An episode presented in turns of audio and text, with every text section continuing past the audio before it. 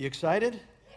Okay, we're going to have a little quiz before since you were here last week, and some of you, the, those who weren't, you're excused. But um, let me ask a couple of questions. Last week was all about the biblical basis of, of prophecy.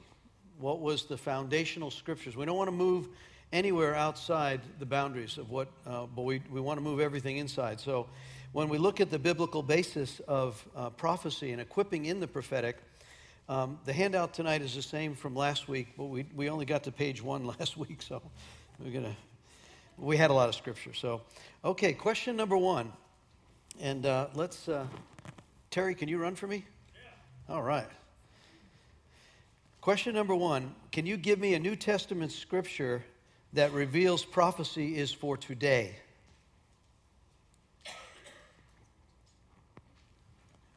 Anybody? Even if you can't give me the, give me the context, if you can't give me the, the actual location.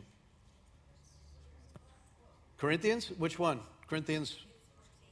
1 Corinthians 14 29. All right, that's it. Prophesy. Say it again, Jen. 1 Corinthians 14:39 covet to prophesy. Covet to prophesy.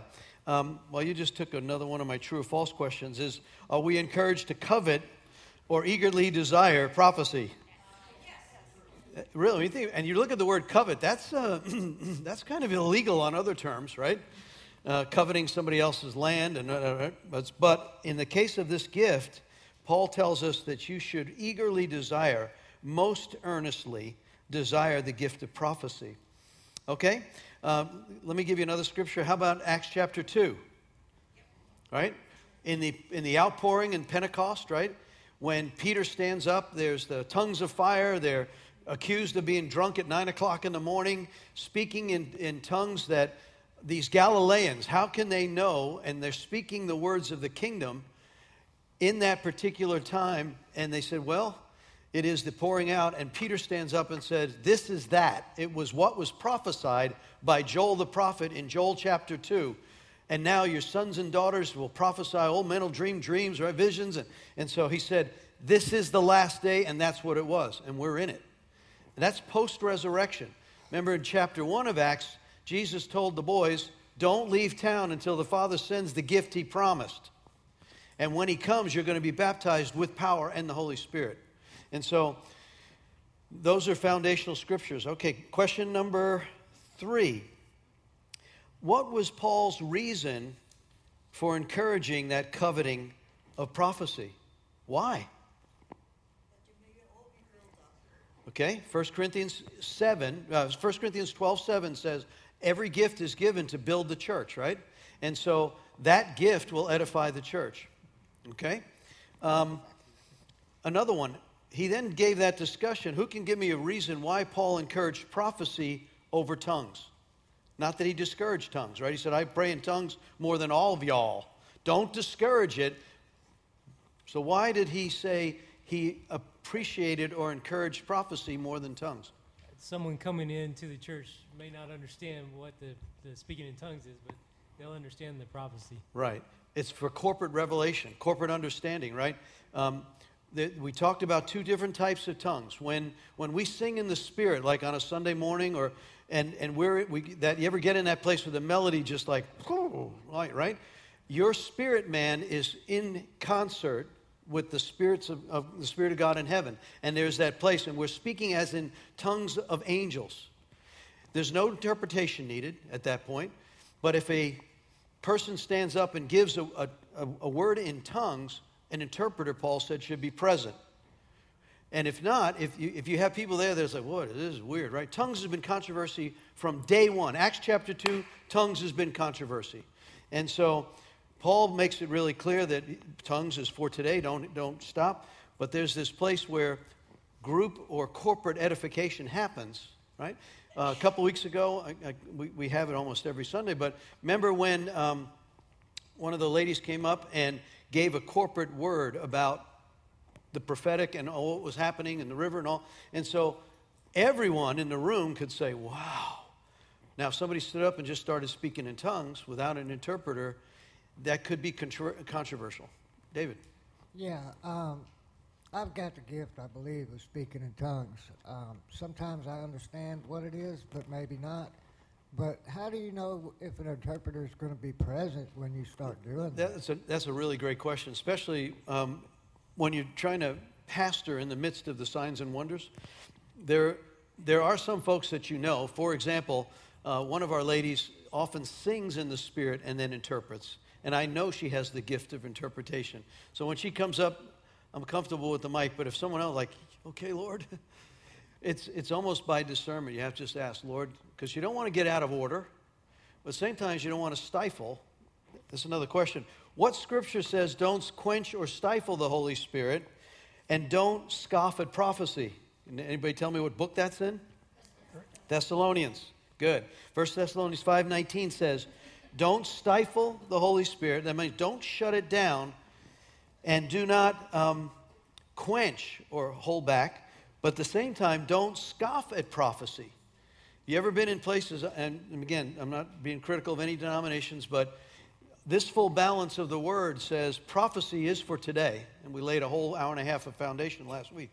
So, but it also says test everything right? Test the prophet, test the word, see if it, it witness. We're going to look. We're going to get into more detail of that uh, for sure next week uh, on Hey, that. Tom. So, question. Um, not all tongues need interpretation, right?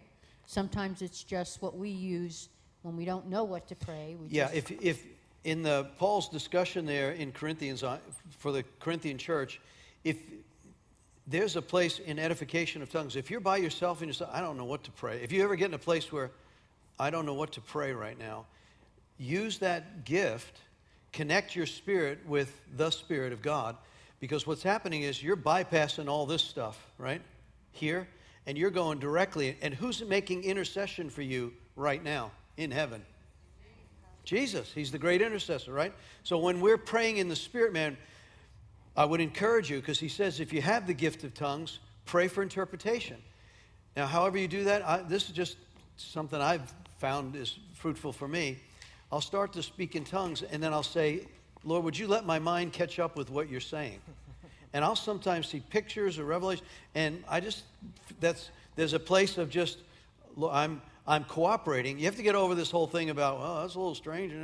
Yeah, guess what? Supernatural things are supernatural. But, and we want, we want to encourage ourselves to be in connection. If you're already seated in heavenly realms, Ephesians chapter 2 says, you're already seated there with Christ. Well, no, I'm, I'm not. I'm sitting right here. And, uh, but in the spirit realm, as far as God's concerned, you're already seated in it. It's a finished work. You're done. You're there. If you're, if you're a born again believer, you're there. And we use the language that we had from a couple weekends ago. You, when you're sitting in chair number one, you're in heaven. If you're in chair number two as a carnal Christian, you're back here on earth, right?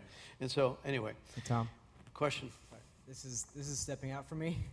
Um, just as a practical example, I really feel prompted to do this. Hold it, hold it up. I said I really, really feel prompted to do this. So, um, wala kundika kurusika hal makurushia likindi hal halakunda makurusia.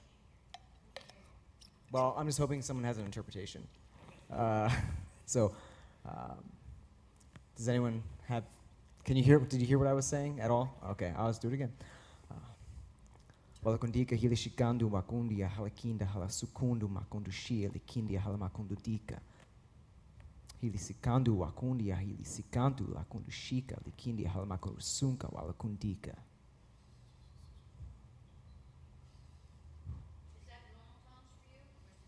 No, that's that's what my tongue sound like. So, anyone have an interpretation or talk Holy Spirit talking to your spirit? Anyone seeing a picture? Right? Jesus is that what it says? Jesus is great. That's good as any. Now, let's. Oh, you're having trouble hearing? Okay, all right. I Want to crank it just up a little bit, Greg? Um, when we're testing prophecy or testing a tongue, you're going to ask a couple questions. One, does it align with Scripture? Jesus is great. Who'd argue with that, right? Um, pay attention to the atmosphere. That what are you sensing? Do you have a sense of peace? If there's a sense of peace, that's a good indicator because the Prince of Peace is very peaceful. So we'll just uh, encourage. We'll, we'll talk more about giftings and taking the gift apart to know is this a viable word for me? How do I test this? We're going to do that in, a, in another session. All right, another uh, te- uh, question. What Old Testament prophet said, oh, I probably gave this away. What Old Testament prophet said prophecy would be uh, poured out on all flesh in the last days? Joel, Joel chapter 2. Okay. Yeah. Huh? Your favorite. Okay. Okay, now, now, now we're going to find out. Okay, and if you've been um, involved in, first of all, let me, a couple of ter- terms. What is cessationism? Healing's not for today. Healing's not for today. Right. That uh, cessation means that it ceased. Well, what do they speak of? When they talk about cessationism, they're saying that the gifts that were given, poured out, were not for today. Uh, one of the denominations, and actually the Bible college I went to, was a cessationist background. And they said the gifts, tongues, healing, uh, deliverance, that's not, that, that died out when the, when the apostles died out. It was given for the time to launch the church, this is the argument. It was given to launch the church, but it's no longer for today. That's the cessationist belief system. Um, so now, let me give you the scripture. When I was in this Bible college, this was the, the how they exegeted to get there. That's, the, that's how you take apart scripture to dissect that to get to that conclusion. And they shoot themselves in the foot. So let me, if you'll turn with me, that means they didn't do it right. Um, 1 Corinthians 13, let's turn there.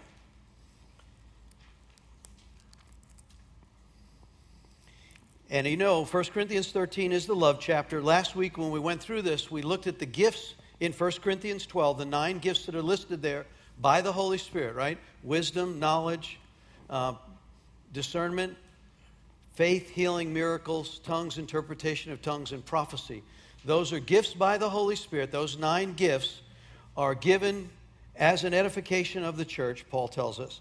But then he sandwiches all of that between the love chapter the one that we, we talk about love is patient, kind, never keeps a record of wrong.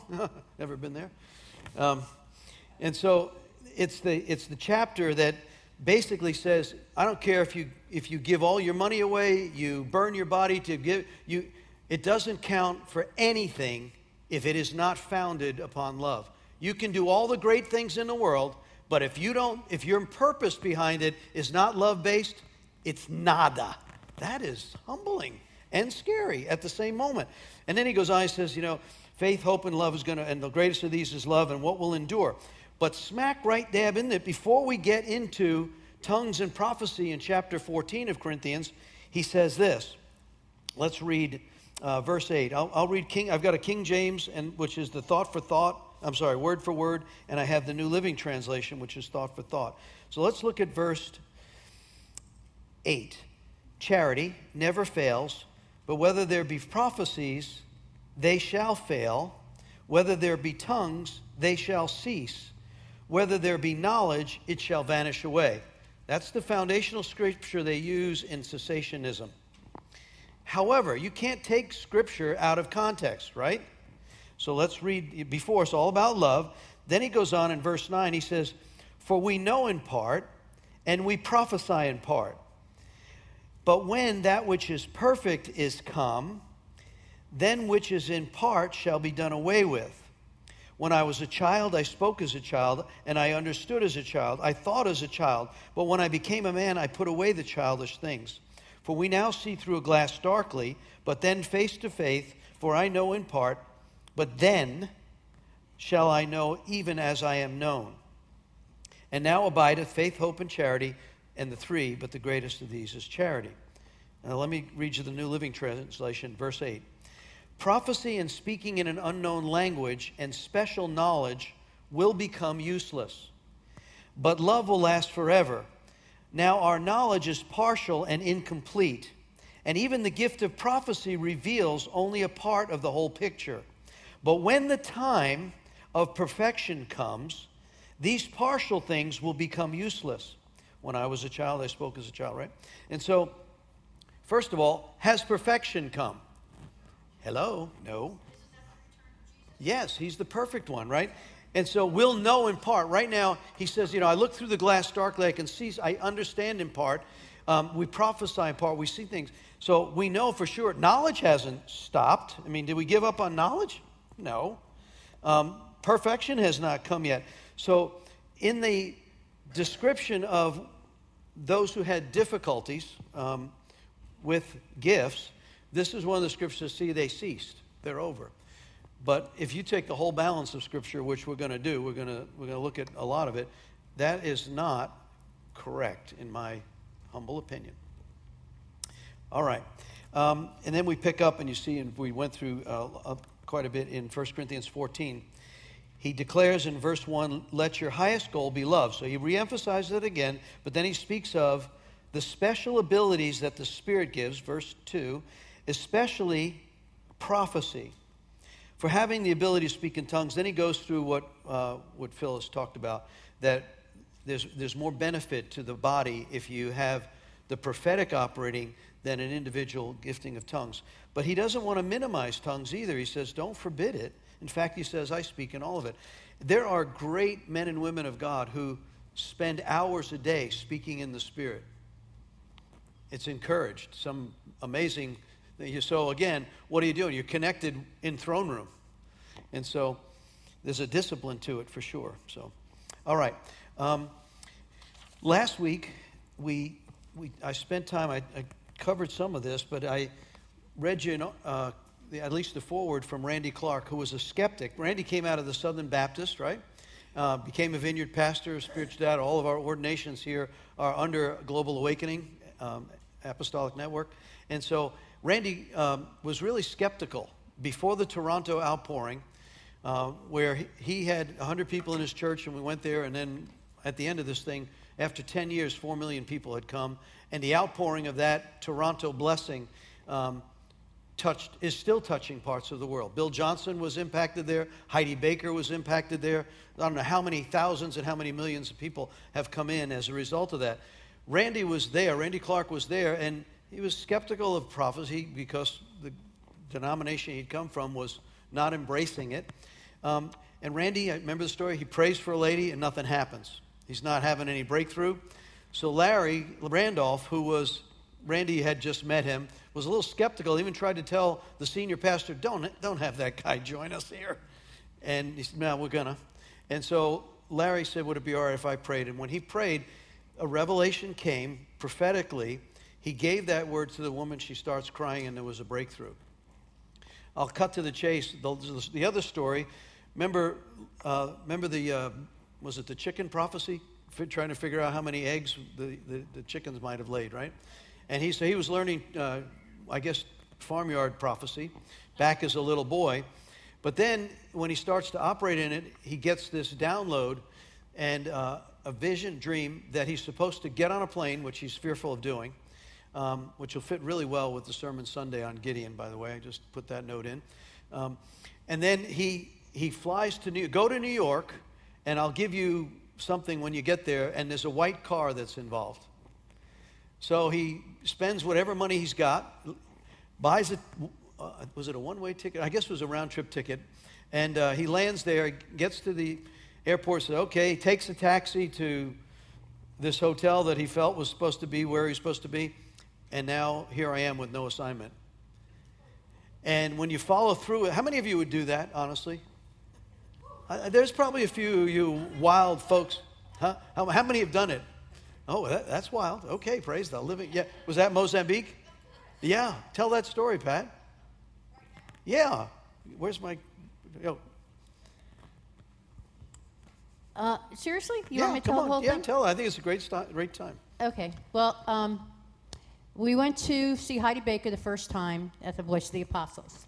And um, Phil and I and Ginny and Tom were all excited to be around this magnificent uh, prophet.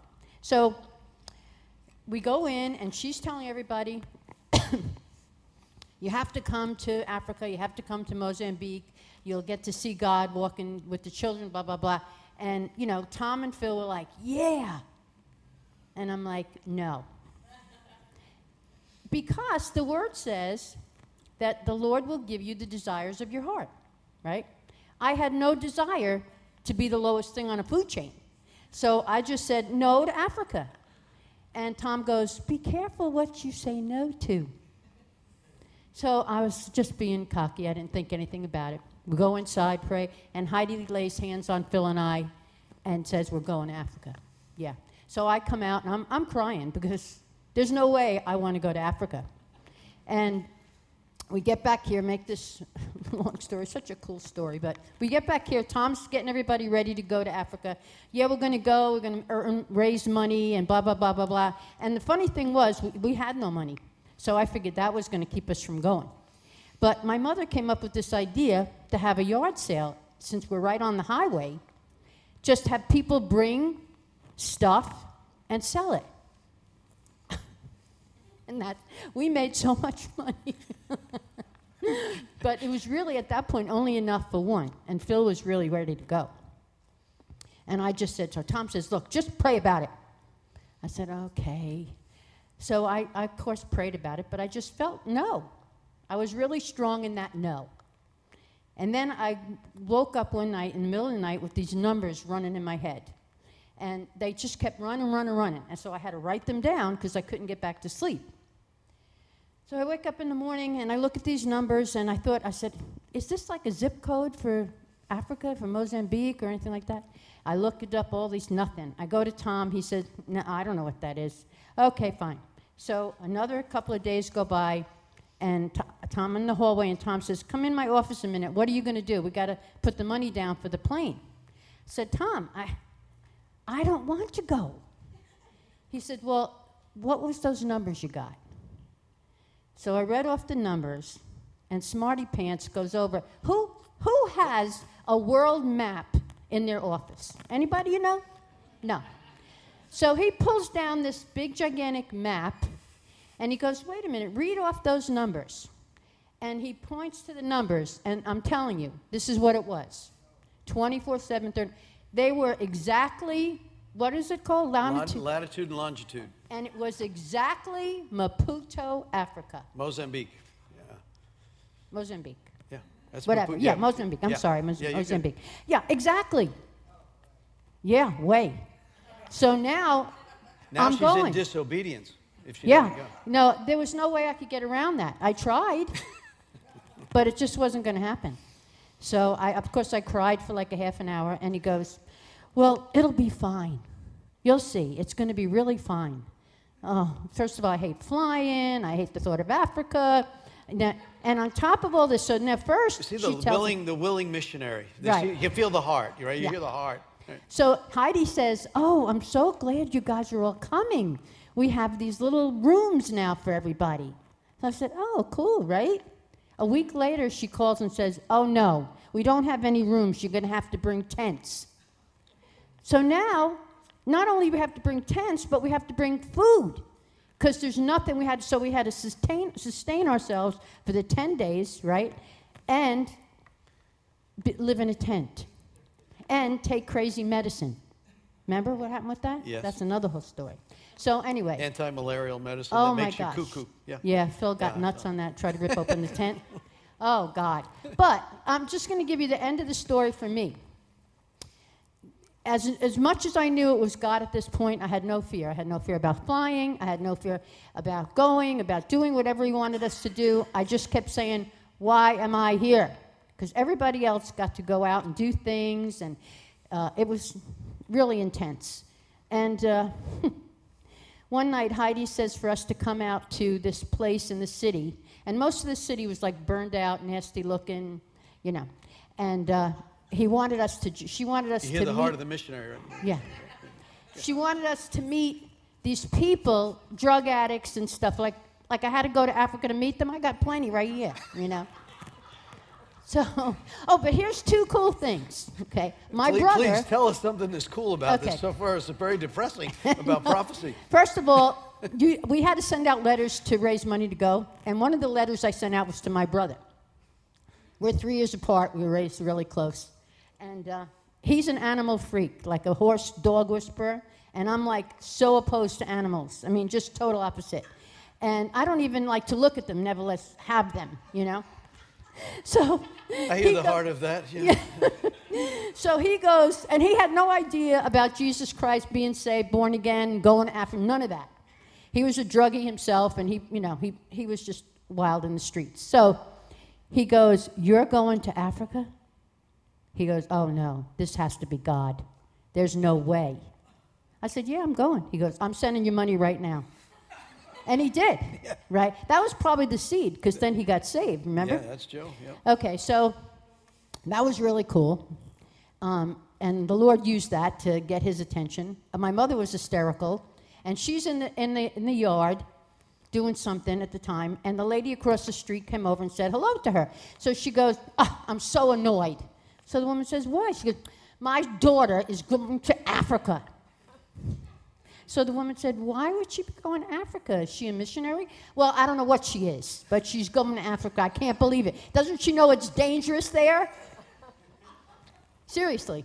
So then the lady goes, Oh, well, why are they going? They're going with the church? They're they going? She goes, Yeah, they're going with her church. She goes, Oh, she said, Are you saved? So my mother said, No. She goes, Well, come on inside. I'll sit down with you and my father and led them both to the Lord. Hallelujah. So number two, Yeah. right? Then I got the prize because that night when we went with Heidi, getting attacked by the people with screwdrivers, right? So we get into this place, this derelict-looking place, and it's got a broken down uh, building on one side and then a little wooden shed, and you can smell something funky in the air. Uh, and my husband was It's standing right drugs, beside yes. me, and he goes, um, I wish uh, Heidi would hurry up and get here, Tom. And I'm like, Yeah, Tom, look, it's getting dark. Let's get out of here. He goes, No, we can't leave. Where are we going to go? I'm like, Oh my gosh. So then I started to freak out, and there was my husband and Tom and, and women. So they were starting to get their like macho mode and trying to get everybody like in a circle because nobody, we didn't know anybody there, and Heidi was nowhere. So in the midst of that, I was like at a like an anxiety mode, and I'm thinking, what's going to happen? We're here all by ourselves. And the Lord just spoke so clearly. He said, if you had a phone, who would you call, and what language would you use? I'm like, no fair. what? Can I just scream or something? No. So he said, go ahead, just do what you came here to do. And I honestly, I had no clue what that was. But as soon as it- I heard that, um, I looked over to the side and there was a young man sitting on a step in this broken down building with a big, um, it's not a cast, but like a makeup cast kind of thing wrapped around his leg, and he was leaning on the wall. And um, I said, Phil, I'm going to go over and pray with this guy. And Phil goes, Yeah? I'm like, Yeah, I, I think that's what I'm supposed to do. And I did. I went over, I sat next to him, and he started crying. I put my hands on him, I prayed with him. I was crying. Everybody started to move out of their circle and prayed with the people that were there. And then, of course, in walks Heidi. Dun da da. and that's the end of that part of the story. Yeah. It was really. Uh, But that was all God. That was what was so cool about it. Yeah, and Phil, who was a construction guy, had gotten a prophetic word that he was going to build a house. Heidi was going to ask him to build a house in Mozambique. Now, we built houses, and well, let's say we helped. it's different than here, right? And so that night, um, when Heidi came in and we're in this burned out place, there was a woman pregnant in this, laying in the dirt in this place, and her baby had not moved for two weeks.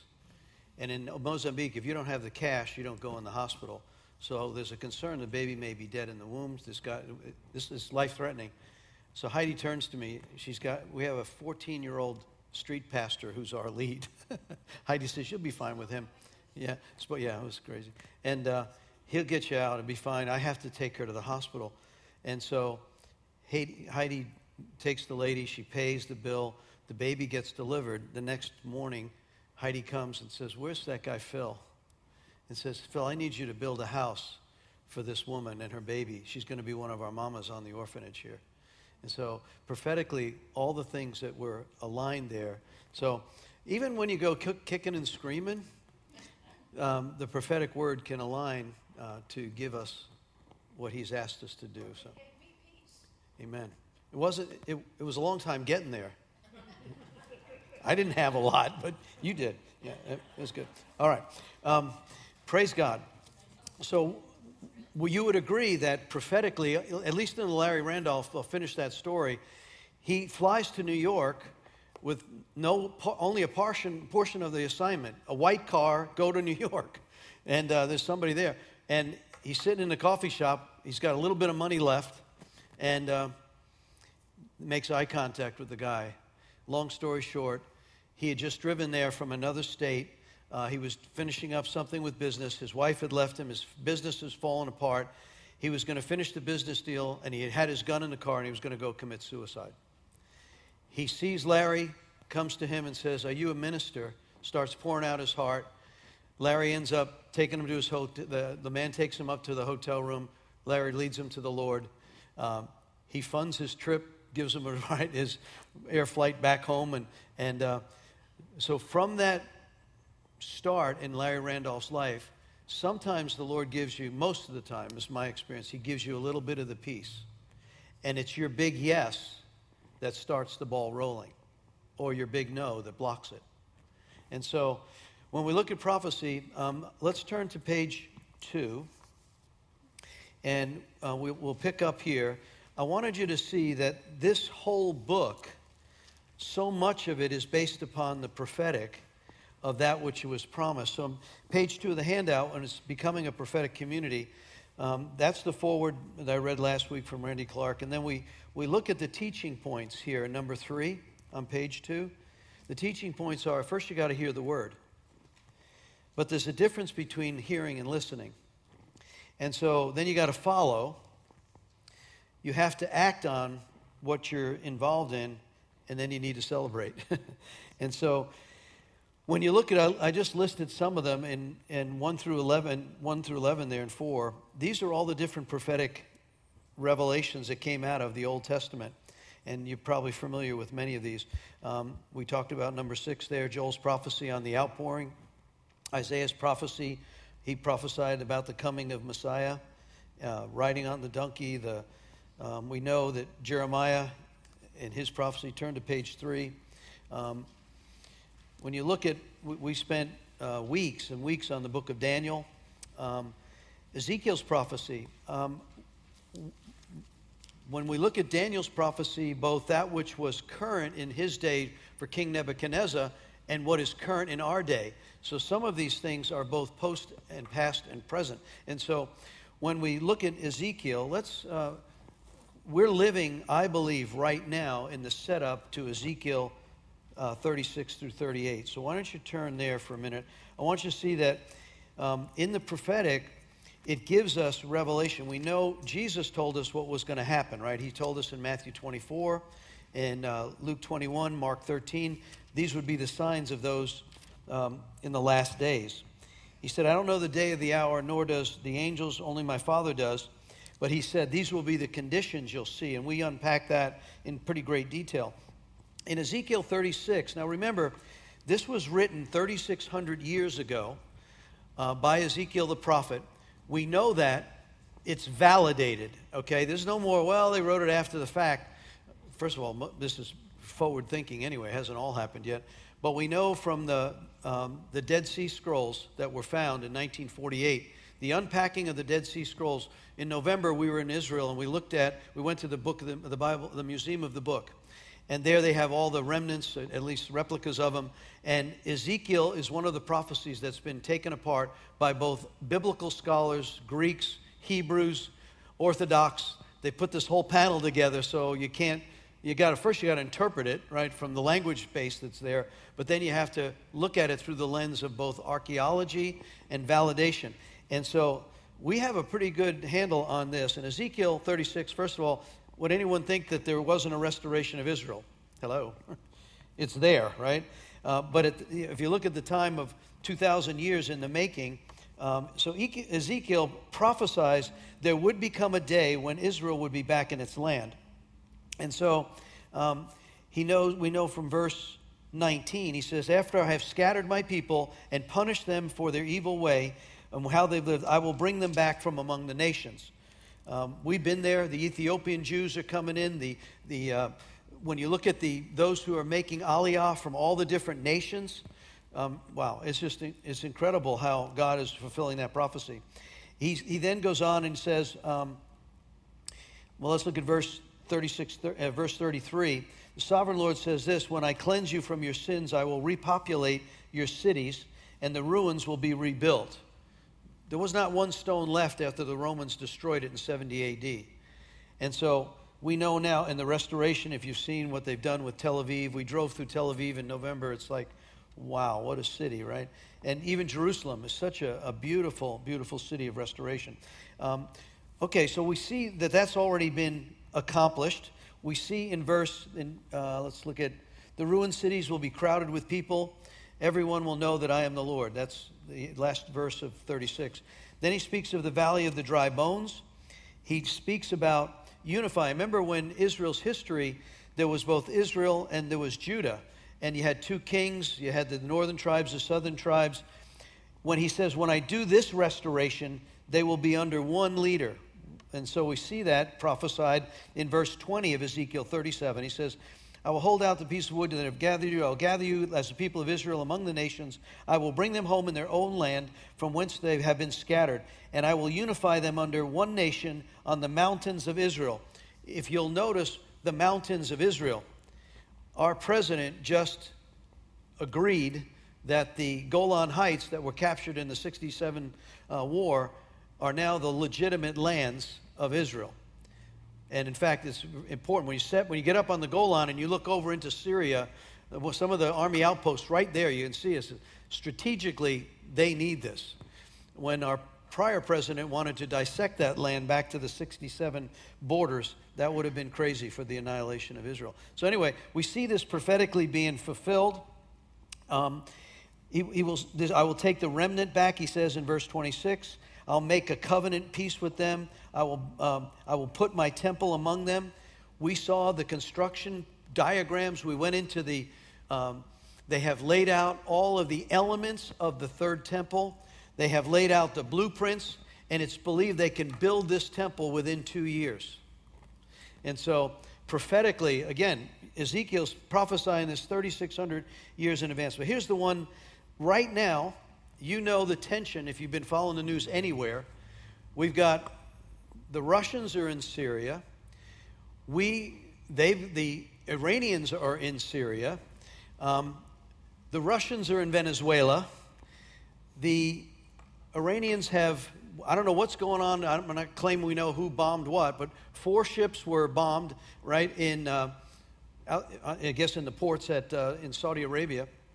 And then there was drone strikes going on that they're trying to figure out who might have done that. So last week, in whatever the intelligence was, the president and the uh, national defense guys said, we need to send a battle group. So we just took the Lincoln and the uh, aircraft battle group out of the Mediterranean, came up to Suez, and they're now in the Persian Gulf. We shipped our bombers to Qatar, and there's another location. Uh, we have bombers sitting in the Middle East. So right now this is tension. I, you know, I've shipped out through the Mediterranean. The, um, the Persian Gulf is only 220 miles wide. And you've got Iranian ships, you've got all the oil tankers, and everything. it is just a crowded place. And uh, we don't want anything to get out of whack here. We don't even understand why it's all come to this point. But here's what it says We know Iran changed his, its name in 1937, I believe it was 1937 or 38, from Persia to Iran, right? He prophesies in 38, Ezekiel 38, we know that Gog is the area due north of Israel. Go from, go from Israel, go north, and you'll see Moscow. That are the, those who are the descendants of Gog are, are the remnant people that live in Russia. So he says, One day, you are my enemy. It's a godless nation. You are my enemy. He says in verse 3 I give this message to you. You're my enemy. I'm going to put a hook in your mouth, and I'm going to lead you and your army. And here's your folks that are going to go with you Persia, Iran, Ethiopia, Libya. Libya fell under Gaddafi, right? It's now pretty much run by Hezbollah or Hamas. And so we look at that. The Iranians are the ones that are there in that revolt. He says in verse 8, A long time from now you will be called into action In the distant future, I think 3,600 years is that, you will swoop down on the land of Israel, which is now enjoying peace after recovering from war and after its people have returned from the many lands to the mountains of Israel. He goes on, he says that place has been filled, verse um, 12. The former desolate cities have now filled with people. They've returned from exile from the nations. This all happened, right?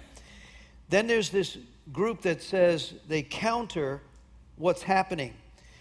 He, verse 15 says, You will come from your homeland in the distant north, a vast cavalry of the mighty, mighty armor. Go on Google if you're interested at all and look at what, what, what Russia has built in the last 15 years. Their super tank and their supersonic missiles. They just bragged about how our missile defense systems can't stop their supersonic cruise missiles that they have. They are positioned. Um, I know a little bit about their submarines. The building of their submarines. Um, this, we're sitting on the verge of this prophecy being fulfilled, I believe. And so I only tell you that not to scare you, but to be aware that the book, none of this has been fulfilled, but all of that looks like it's aligned to be fulfilled. And the rabbis, you have a rabbi friend in Israel, he tells me that the Ezekiel war is right around the corner and that Israel is preparing for war right now. And so, hey, they've been probably preparing for war for a long time, but I want you to see that prophetically, um, the Lord wouldn't tell us that for just great information. It's to get us ready, to make, be, be in preparation. The time is short. Jesus went on and on in Matthew 24, Luke 21, Mark 13. He said, When you see these things begin to unfold, you know that's right at the door. He said, I think seven times, watch out, watch out, be ready. Are you ready? Watch out, take notice. So, again, he's not stuttering. There's a reason he gave us those prophetic pictures. Why? Because there ought to be an urgency. It ought to wake us up as the little comfortable churches and say, wait a minute, it's coming right now. So, not in fear, but in preparation and get the, get the word out. Because Remember, we spent how many weeks going through Revelation? We believe we're out of here. okay. All right. Let me, let me get back onto. Uh, I wanted to give you a piece of that because I think right now it is unfolding as we look. Look at uh, on page 3, 4b, it says, God raises up several companies or schools of the prophet. So if you turn with me to 1 Samuel 19, I want you to see I believe the Lord wants to raise up a school of the prophets. He wants this whole band of people that understand prophecy that operate in it. And some, like I've spoken to me, like, eh, the whole thing with prophecy kind of weirds me out. And how do you know? And, and um, what if you get a wrong word? I said, what if you get a right word, you know? And so, um, so let's look at 1 Samuel uh, 19. And let's pick up, um, I think, verse 18. Let's start there. So you, you know that probably the history. David is being um, tracked by King Saul. I think Saul tried to kill him, I don't know how many times, right? He's got his special forces looking for David. David's hiding out. Um, so, verse 18, it says, David escaped and he went to Ramah to see Samuel, the prophet, and he told him that Saul, what Saul had done to him. Samuel took David with him, and they live at Naioth. When the report reached Saul that David was at Naioth in Ramah, he sent troops to capture him. But when they arrived, they saw Samuel, the prophet, leading a group of prophets. So many postulate that Samuel, remember Samuel under Eli, right? Uh, Samuel, that was Hannah's son who was dedicated, right? And so Samuel appears to have a school of prophets under him. And so the group of prophets, they were prophesying, the Spirit of God came upon Saul's men. This is, this is an interesting concept. When the spirit of prophecy is operating in the atmospheric conditions of a body of believers or those who are attuned to God, really strange things can happen that are really cool. That's why I'm excited about it. Um, so you got a group of prophets, so they, they're carrying a connection because pretty soon you're going to understand that in order to prophesy, you have to have a relationship with God. And we're going to talk about two conditions Old Testament versus New Testament in a moment. But just hold that thought. So it says, there were a group of prophets who were prophesying. The Spirit of God came upon Saul's men. They're here on a, an assignment to kill David. These are warriors, okay? These are not teetotalers, right? These are probably Saul's crack guys. They've probably been in several battles, and they're here, and they walk into an atmosphere of the prophetic, and they start prophesying.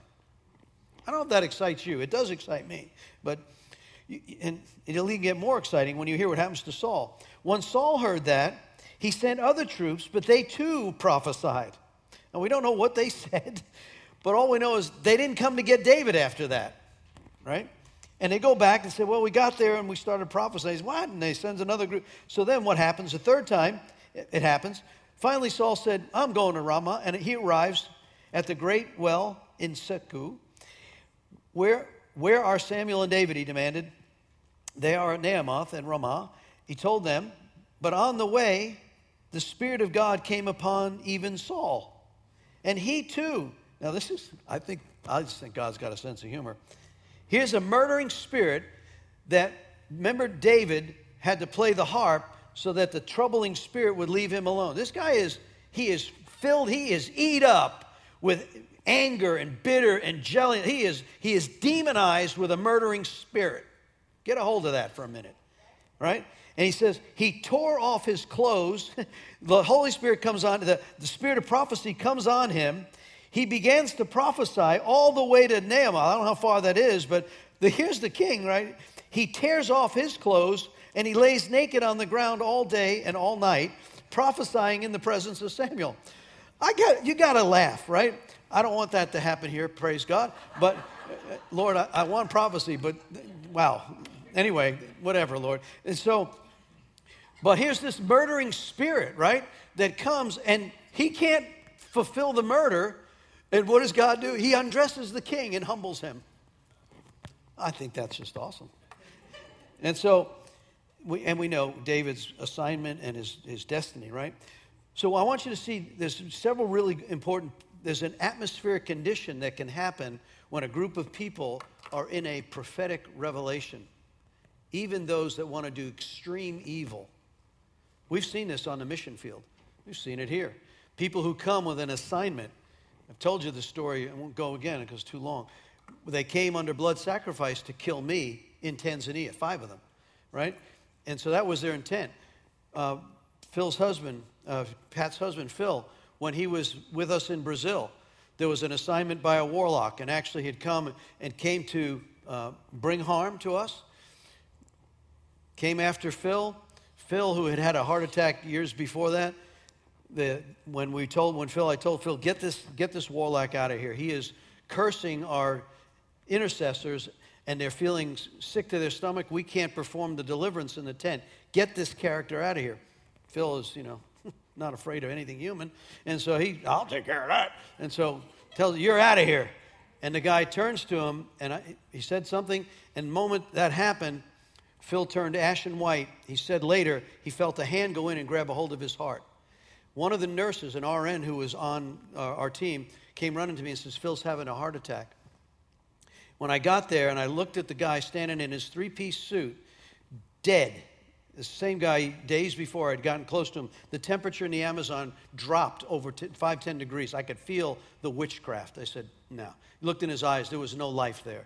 I said, We're not ministering to this guy. He came back every night wanting to get ministry. He wanted born again believers to cast demons out so he could get the Matthew 7 promise of seven words. He could get more power. We're not ministering to him. Well, when that happened, I instantly I had a revelation that that's what it was. I said, I take the sword of the Spirit, I cut Phil free. I did a motion in front of him. Phil said he felt a hand come out of his heart, and his color returned, and then I was not in chair number one at that moment. This guy was going to have Ananias and Sapphira. I'm done. You don't touch my armor bearer like this. And so, cooler heads, I said, I don't, I don't know why Phil agreed to this. I said, okay, now get him out of here. And so Phil walked him to the, to the edge of the soccer stadium. And Phil said, as soon as he reached the edge of the soccer stadium, he fell in the grass and started slithering like a snake. And so that he had lost his assignment. But what, what's the point? There is power the devil has power, but he doesn't have power over those who know who they are, right? And so now he can he can intimidate. Oh, he's a liar. He's a deceiver. I'm going to kill you when I come out. I've had that one told how many times. I'm going to do this to you. Or they'll start choking people that are under the. It, it's all intimidation. They'll fall down, pull hair. It's all. They do crazy things. Why? Because they're trying to intimidate. The point is that power of darkness, as opposed to the power of light in the prophetic, or in the words of knowledge, those who know who they are. And so that ought to get us excited because I've said if we if we could gather enough of the core people who really have dealt with their mess, have done they're not they've laid aside every weight and the sin that so easily besets us and they're running the race. What would God do with that in the midst of service of worship where he inhabits the praise of his people? we will see darkness flee. We will see tumors disappear. We've been in that. I've tasted that and I've seen it and I want it again. I want, once you've seen it, you cannot unsee it. And so I was in a meeting in Belém, Brazil. Uh, no, where was it? Where was that church, Terry? That wasn't Belém. It was um, Santa, uh, no, the one before that. Anyway, the one with the 10,000, Manaus. We were there, church of 10,000 plus. one night the Holy Spirit fell in such power, sovereign healings over 12, 14, I forget the number, of deaf mutes sitting on one side began to speak. Blind eyes open. Woman stood up screaming, I can see, I can see. A woman who had a tumor in her uterus, it fell out in a bloody mess on the floor before our very eyes. I'm telling you, these things, when you've seen the Holy Spirit move and Randy turns and says, I've lost control and, and God's here. You think? Yeah, I think, yeah. And it's good. He does great work in the midst of that. So that's why I'm hungry for an equipping in all of the giftings. It's not going to be church as usual. And once the word gets out, that's when you're going to have to get ready because they'll line up here. If you've got a loved one that's sick, they'll fly across country. They'll come. There's a place that this healing's breaking. They will come. And I don't want it just to be rhetoric. Okay? All right, moving along. So we, we see this in Samuel in first uh, chapter 19. The groups of prophets. Let, us turn to the next one. Turn to Second Kings.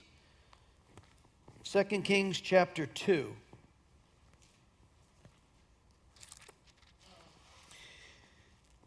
I want you to see this, this idea of the school or groups. And actually, there were cities. There were prophets, groups of prophets from cities. What if you all became known as the prophets from Wilmington? Come on. And I'm not labeling it to one church. There's, there's, there, so anyway, but I just want you to see what happens here. In chapter 2 of 2 Kings, when the Lord was about to take Elijah up to heaven in the whirlwind, Elijah and Elisha were traveling from Gilgal. Elijah and Elisha stayed here, and the Lord told him to go to Bethel, house of God. When Elisha replied, As surely as the Lord lives, and you yourself live, I will never leave you. So they went down together to Bethel. Verse 3 The group of prophets from Bethel came to Elisha and asked him, Do you know that the Lord's going to take your master today? Look, he, he reveals a, a consistent message from one group of city prophets to the next. So he goes on and look at verse 5. A group of prophets from Jericho came to Elisha and asked him, Do you know that the Lord is going to take your master today? I want you to see the same message that was about to happen was given in confirmation, and there's a group that all got it right. And so, anyway, that's Old Testament. Those are the things that God was showing to us through Kings and Samuel's prophecies there. Okay. Well, what about New Testament prophets? I listed in number five just a few. Would you agree that Zechariah, right, married to Elizabeth, who's going to birth John the Baptist? Do you believe the angel came and told him, You're about ready to have a son, you're to name him John? And since you don't believe it, we're going to shut your mouth for nine months, right? And so Zechariah prophesied and told everybody, named him John. Okay, how about John the Baptist? He foretold Jesus. How about Jesus? How about Simeon, Anna, Paul, Agabus? how about Philip the evangelist? Great story here. Um, of the legacy. When, when, I, when I look at families who have invested in God long term, and I see the fruit longer term. That's what happened with Philip. We see Philip, who's the evangelist. He's the guy that works at House of Mercy in Acts chapter 6. He's not, a, he's not, a, he's not an apostle. They look for someone filled with the Holy Ghost who was full of wisdom. And they raise up six men because the apostles need to spend time in the Word. So they, the widows are complaining about who's getting the amount of food and somebody's got this. And so they find six guys. Philip's one of them. You run House of Mercy. They do that. Well, he then goes in Acts chapter 8. He's the one that's outpouring to the Samaritans, the half breeds, the racial issue of that day. And he goes there and preaches kingdom, and the Holy Spirit falls, and they're being healed. And Peter and John say, wait a minute, Samaritans? I don't, we got to go see. So they send the big guns from Jerusalem to Samaria. And while they're there, sure enough, it says the Holy Spirit hadn't fallen on them yet, but they're believers. You can read that in Acts chapter. We'll look at it at some point, maybe. Same. So we see here again, Philip later, uh, not Philip, uh, yeah, Philip later in chapter 21 when there's prophecy about Paul's travels, it says Philip the evangelist, whose four daughters had the gift of prophecy. Look at that family legacy. Now, that's probably 20 plus years from when he ran House of Mercy to when he did his mission trip to Samaria, and now later we find him hooked up. It's the same one in chapter 21 of Acts. And his daughters operated in the gift of prophecy. I want you to see that's 20 years post resurrection. The gift of prophecy is still operating. Um, so, all right. Let's, uh, let's, let's move on to, uh, we, we've already shared under number six, all may prophesy, Acts 2, Joel 2, right? First Corinthians, we read those all last week. So now let's get into some meat and potatoes. What is prophecy? Uh, uh, you got the mic? Terry got the mic?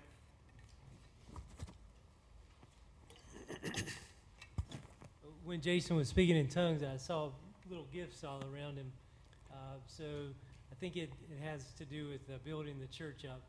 Uh, he, he gives us um, he, he gives us gifts uh, to uh, to let us know what it is that he's he's doing with his body. So there's a building up that comes from prophecy.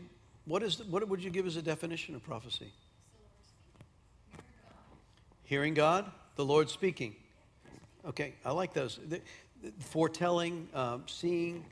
So there's a, the bottom of the page there, three, speaking under inspiration, right? That's pretty important when you think about where we go. The next page, page four, the Hebrew Old Testament, there's a word nabai. That means it's over 300 times describing prophecy in the Old Testament. The root word for that means to bubble up or to announce. Remember in the Old Testament, it was, Thus saith the Lord, right? And so there was a lot of thus saying in, in the Old Testament. Um, 430 times, in fact, there's, there's, instances of the Old Testament thus saith the Lord. Peter spoke about this in 1 Peter. He said, Let the men speak as of the oracles of God. Now, I want us to get into a place of reverential honor, maybe not reverential fear, but I want us to understand that when you speak for God, there's a responsibility, right? Don't be flippant about it. There's, there's this place where if we're going to speak with inspiration from God, it carries this great responsibility. Number eight there. Now, to speak for someone, if I were to uh, represent Pastor Terry, would you think that it would be good if I know something about Terry and that we're in relationship? It would probably be valuable if I if I know kind of if I'm going to speak for him, I'm going to represent him, then I need to be in relationship with him. I need to know things about him, right? And so I want us to see when we begin to operate in a greater measure in the impartation of this gift at the end of uh, the sessions we're going to see that what we're doing is we are we need to be connected with God because you're going to represent him on this matter. So how can we know the heart of on a matter unless we speak to him about it? Now, 1 Corinthians 2, I'd like you to turn there for a moment. I read this this morning at our intercessory time, but I just want to go there again. In 2 Corinthians, it speaks of, I'm sorry, 1 Corinthians chapter 2. 1 Corinthians 2. And let's look at verse 10.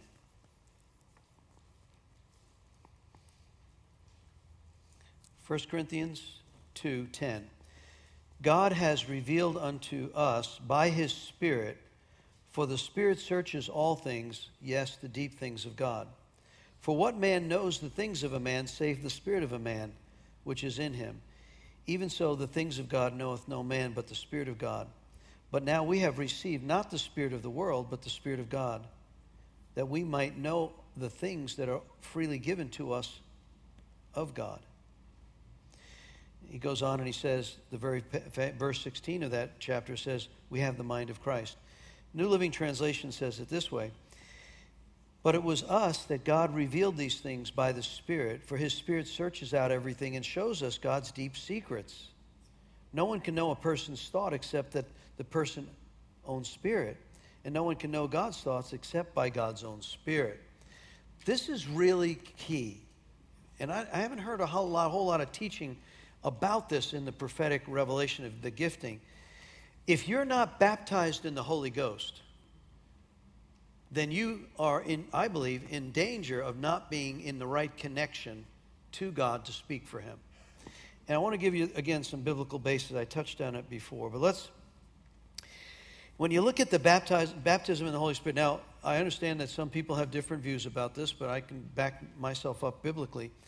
That I believe that when you are born again, when you make a commitment in, in that conversion where you recognize Romans 10 9 and 10, I confess with my mouth the Lord Jesus Christ, and I believe in my heart that God raised him from the dead, you will be saved.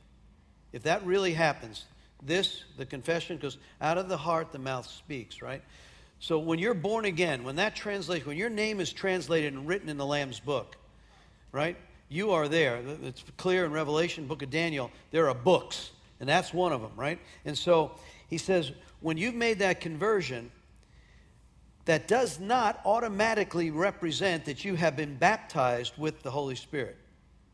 Yes, your spirit man, you are, you, when it speaks of um, ownership, when my spirit man is fully given to the Lord in that point of, of birth, new birth, the new beginning, the new creature in Christ is born again. But I am not necessarily filled and baptized in power. Look at Acts chapter 8. Let's go there. I started with, with, uh, with Philip on this, but let me give you a couple of scriptures on this that will, I believe, ices this. In Acts 8,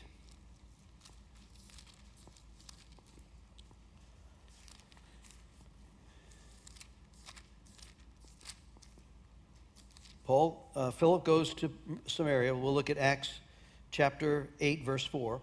The believers who were scattered preached the good news, and Jesus, and Jesus, wherever they went. Philip, for example, went to the city of Samaria. He told the people about the Messiah. Crowds listened to him intently because Philip was eager to, they were eager to hear his message and see the miraculous signs he did. Boy, there's some, the signs and wonders ver- verify the message he's preaching is true.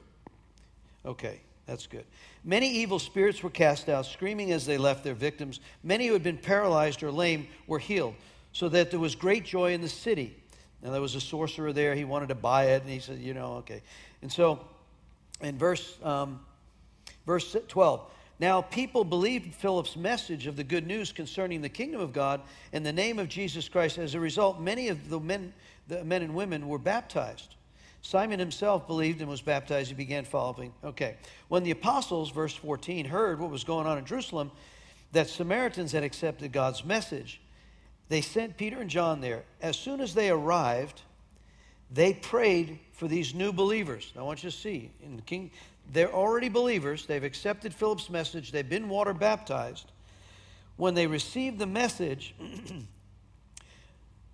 uh, when, when, Paul, when Peter and John get there, they, they, they had received the Holy Spirit. He prayed for them, and they received the Holy Spirit. Verse 16 For the Holy Spirit had not yet come upon any of them. Hello? So when, when they say, once you've accepted Christ, you got all of it, That scripture says no. In fact, literally, it means had not yet fallen on them. Verse 16 in the King James says, the Holy Spirit hadn't fallen on these believers, none of them. And when they were baptized in the name of the Lord, they laid hands on them and they received the Holy Ghost. And when Simon saw that, the sorcerer, he wanted to, you know, he wanted it also. He wanted to pay money for it.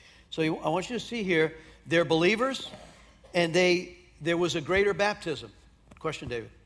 Um, yeah, when I came here, uh, I had been baptized probably maybe two years before that. And when I came here, um, water baptized? Yes. Okay. And when I came here, um, you had asked everybody to come up front that if they wanted to receive the Holy Spirit to come up front. And I'd only been here two or three times, and we were all in line, and I was looking over, and I saw somebody fall. And I was like, what is going on?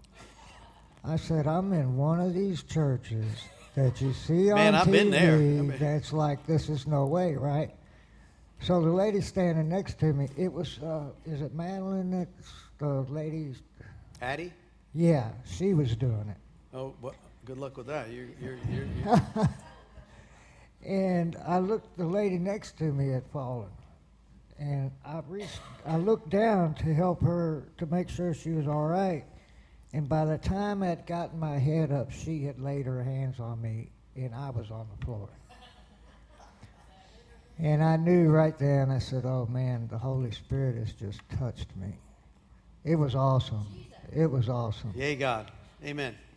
I want you to see, um, let me give you another scripture that, again, when, when people, because here's the argument on some of, and I'm not trying to be critical, I'm just trying to be accurate on what I see scripturally, that because if we're not baptized in the presence. If we don't, we can have the mind of Christ, but if we're not connected to the source and full of his presence and his power, when Jesus said, Don't leave, guys, until Acts chapter 1, when the Father sends the gift, and he, lay, he lays out what the gift is, right?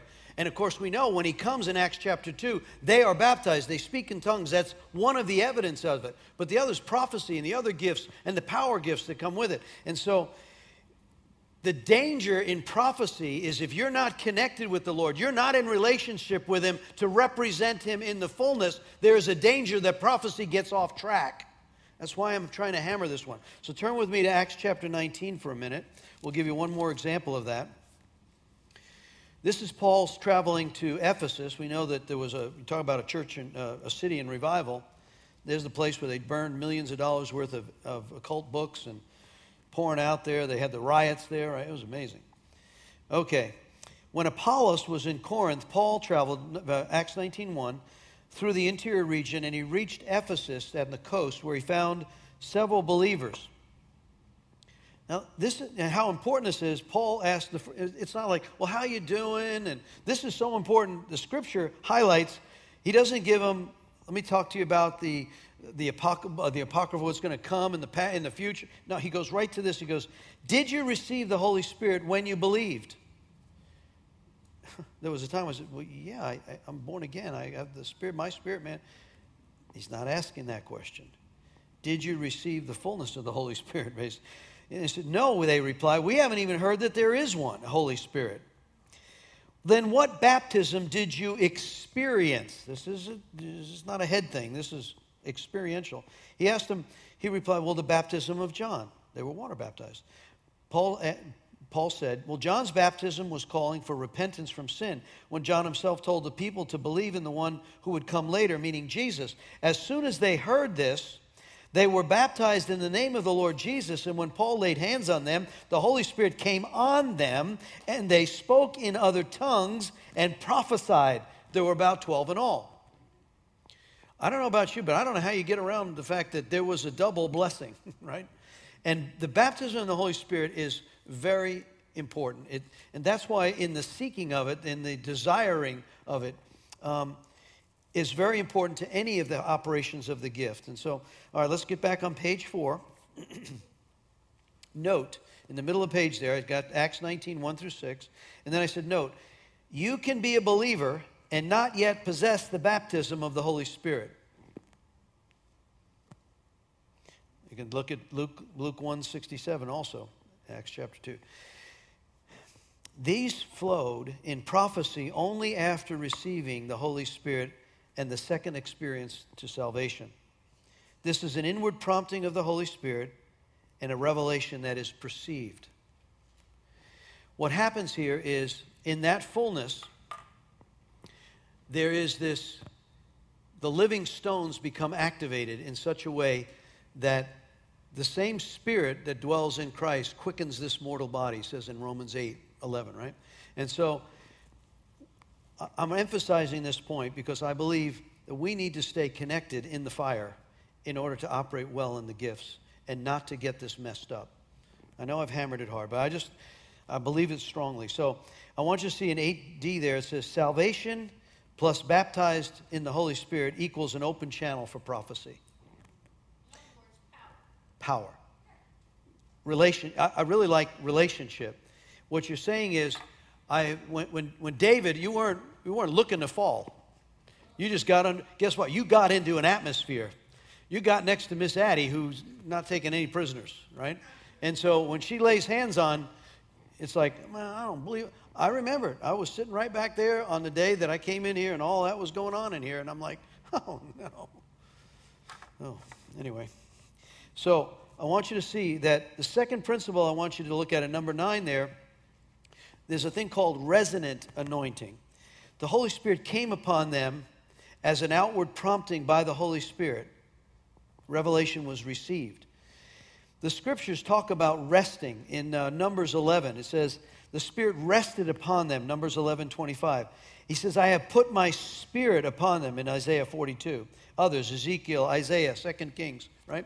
We saw that when, when, they, when Saul got into the realm of where the, whole, the prophecy was operating, it came on him, right? Okay. Turn to page number 10. It is revealed the anointing that rested upon the Old Testament prophets is now resident within the Holy Spirit filled believers. So in the Old Testament, he, he came on them for an assignment. In the New Testament, Joel's prophecy that Peter emphasized in Acts chapter 2, he says, This is the latter days. The Holy Spirit will fall upon their sons and daughters. Men and women will prophesy. Old men will dream dreams. Young men will see the visions. They nailed that in Acts chapter 2. That is the infilling of power that came upon those simple Galileans who had a message at that day. I think over 3,000 came to Christ when that happens. That's a good day of church growth. So, top of this is the living water that's within a, in the Holy Spirit believer can now flow as needed. And I shared with you an example last week. I can't go there again in Tanzania, where Allah was doing all his crazy things, trying to discredit. And here we come, this group of band of Global River folks. And when the Holy Spirit fell, healings broke out, prophecy broke out, deliverance broke out. Every one of our folks there was like, woohoo. And what happened? We had an atmosphere that had been set, we had intercessors going, but the Lord needed to use this band of people to counter what darkness was trying to do through Allah. And we thought, well, man, we're awesome. But as soon as we came outside that atmosphere, we're thinking, oh, we're healers now. We're Be careful. And the Lord corrected me. He said, no, Allah challenged me, and I will not be challenged by Allah. You just happen to be there. You were the glove on my hand at that moment. And so that's humbling, and that's good, right? We don't lose, lose track of what we're doing. He's the king, and we're not. And so, but I want us to see as believers that we need now, in number 11, trust and cultivate the inner witness of the Holy Spirit. We need to learn how to move in the Holy Spirit. How are you being led? How does He communicate to you? Um, how, does he, um, how does He act upon you? This is the perceived word. It's not thus saith the Lord. And I would, we'll look at our protocols. I've got our whole act of uh, ministry team training. Uh, we'll go through that and, and highlight it. I want us not to stand up and say, Thus saith the Lord. I want us to operate in prophecy, and you can be like, you know, I, have a sense, or I feel maybe that, you know, could be that the Holy Spirit might be. Um, what does that do? It's it, first of all, we, I gave you that scripture that says we see in part, right? Oftentimes it's coming through the human vessel. And how, we, how we're wired, what our personalities are, our experiences, our wounds, all of that can, can taint the way the message is delivered, right? And so when we come into that place of humility, that I, I'm seeing a picture, I'm sensing this, it's like what that does, it disarms this, it has to be absolute. And I just think that's a safe place to, to go with this. So, Renee, you had a question?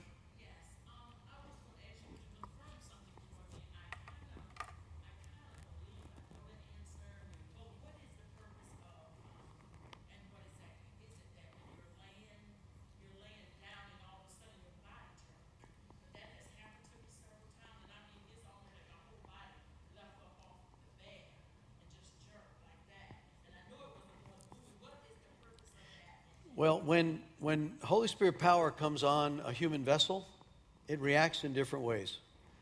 Falling out.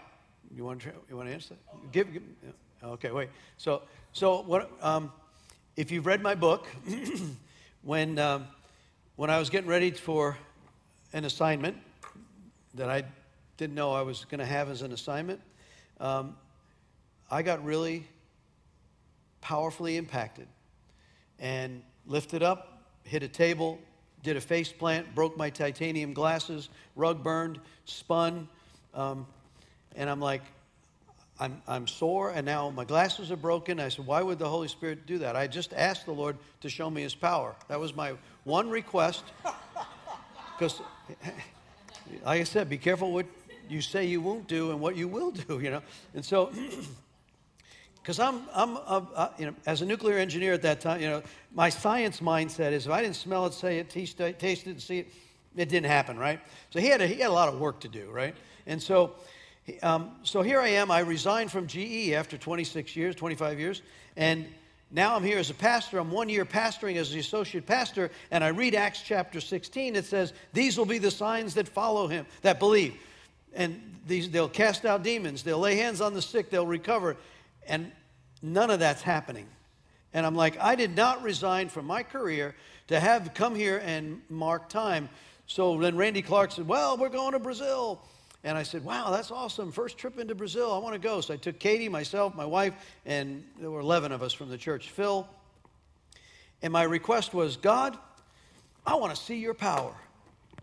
Yeah. So just before we go to Agua Viva, the church that we're going to minister in, and, and Randy lays hands on me. I get, all I can tell you is I felt power come up from the bottom of the floor. That's all I can, and I'm thankful there was a table, broke my fall. I landed on the table. I did the face plant. Um, I was instantly under the influence. I sat up. My wife, after um, the rug burns and I bent the chair leg, one of my guys was sitting, Tony Kimbrough was sitting in a chair and Randy was praying for him when, when and I had laid hands on him, and I just got, I was collateral blessing in the midst of this. When that happened, I started spinning.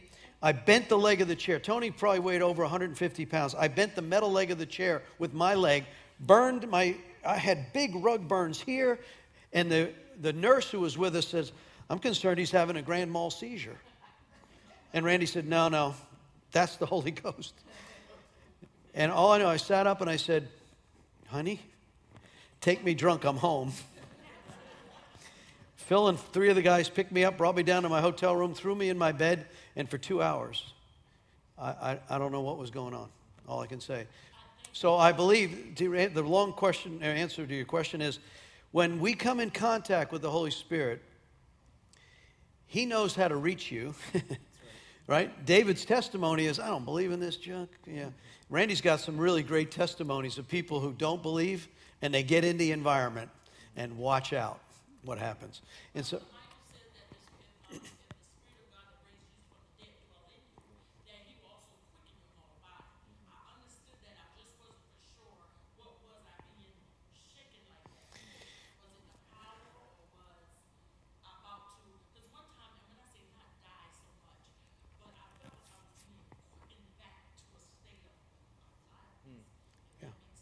You, you, felt, you felt more alive after the experience? But the, yeah, that's good. Yeah, uh, Hebrew. What is it? Uh, James 1 6 says, Ask the Lord if you lack wisdom. But you felt, you felt more alive, and the fruit of that was good, right? I would say you'll know it by its fruit too. So Bill Johnson shares a testimony when he was asking the Lord for more. One night, in the middle of the night, uh, the Holy Spirit, he had uncontrolled motion of his arms and his leg for hours. And I mean, he's like, Lord, I asked for more. Um, is this the more? And he said, and he, he, he ends up crying. He tells the story through tears. He goes, What if I, Lord, I want you so much that what if you never stop this from happening to me? Is that going to be okay? And he struggled with that. And anyway, um, so impartation. Can I share something? Oh, go ahead. um, just on that number 11, um, I kind of wanted just to explain what happened earlier with the speaking in tongues and why I did that. Yep. Um, I, when it talks about, you know, cultivating your inner witness in Hebrews 5.14 says, you know, those who through practice have trained their senses. I know we have, we're, we're short on time, but I started feeling my lips tingle, and I feel things very physically a lot of times. And as I was feeling my lips tingle, I was like, all right, God, what's going on? And I felt something starting to rise up, you know, bubble up in my chest. And, and I was like, I felt like he wanted me to, to stand up and, and speak in tongues for and expect an interpretation. And I'm like, I've never done that before. So that was like risking for me. Amen. And so I, I did. And then uh, Phil, um, you said you saw gifts around everybody. What did, I want to, I'm curious. Okay, and did you get a sense of what those were for?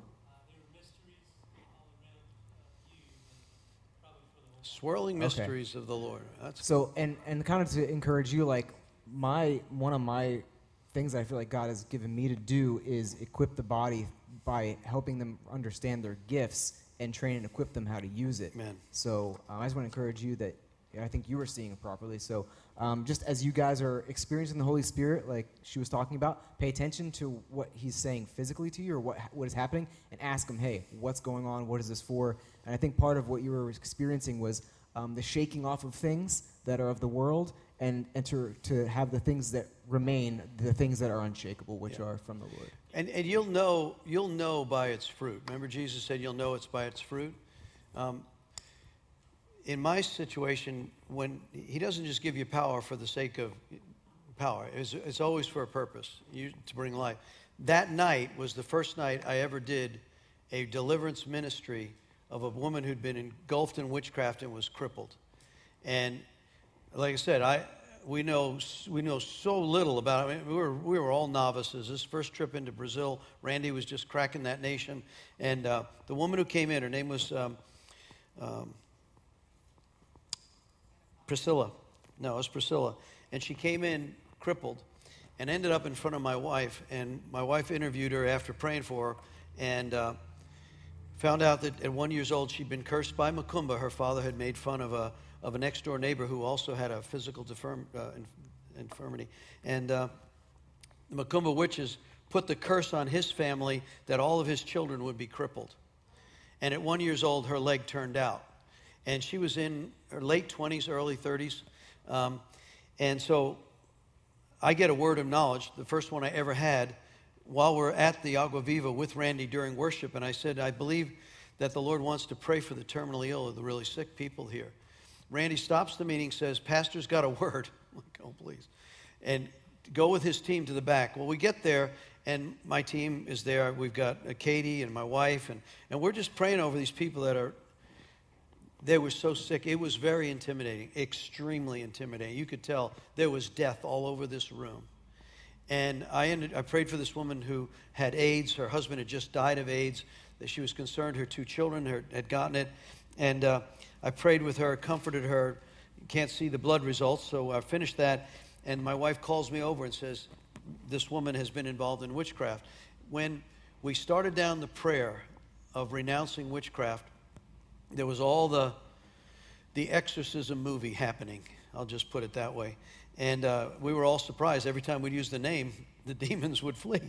It's like I've seen that. In, before. Anyway, at the end of that, we prayed for her, and she said, "I want to get up and walk." And when she walked, God's honest truth. Her bones in her leg went straight and her back straightened. Now, it didn't go all the way. It was. It went from here to here. Of course, now the engineer's saying, "God, why'd you why didn't you do it all the way?" I. I mean, happy, right? But it was my first experience with the power gift with a demonized woman who had a spirit of infirmity who had been cursed by a witch. He showed me his power. He, first, he demonstrated it on my body, and I got it. And then he demonstrated it that the name was powerful. So I got back from my trip. He answered that prayer, and that launched a whole new where we're going. So, all right, we've gone long. Um, let's stand. I want to thank you all for being here. Um, I want to I want to get into there's a I, I probably need to set up next week, and then the following week uh, we'll we'll probably use the uh, McCollum prophetic activation. There's a there's a DVD there's a about an hour and 15 minutes, so we'll have to get probably right into it. There's an hour and 15 minute DVD that he did at Voice of the Prophets that I think is really good for where pulling together kind of where we might be. And then I want this to be more than just transformation of information, right? I want it to be revelation. So um, we're in the midst of the, of the, of the 15 minute fast for the next several weeks. And so if you would enter into that, but I would ask you also to just open yourself to that move of the presence of God. Just to be praying, God, I, I, I want to experience the Holy Spirit. I want, I, I want to be willing to surrender to God the Holy Spirit. I want you to come and I want you to let me experience you. Dreams, visions, unctions. You'll understand things when you read Scripture. So, Lord, I'm asking, Holy Spirit, that you would, these people have come in and they've invested their time to be equipped in the prophetic. But what better way than them to experience you in the midst of the prophetic? So I'm asking, I'm knocking on heaven's door. And I'm asking you to come and touch them. Touch them in a way that they know that you're a God that loves them and you're a God that's raising up the gifted people to reach a generation that is hurting and lost. So I thank you. Bless, bless their families now, Lord. No fear, no intimidation, no lack, just your revelation on them, God. In Jesus' name, amen. Thank you. Thank you all for being here.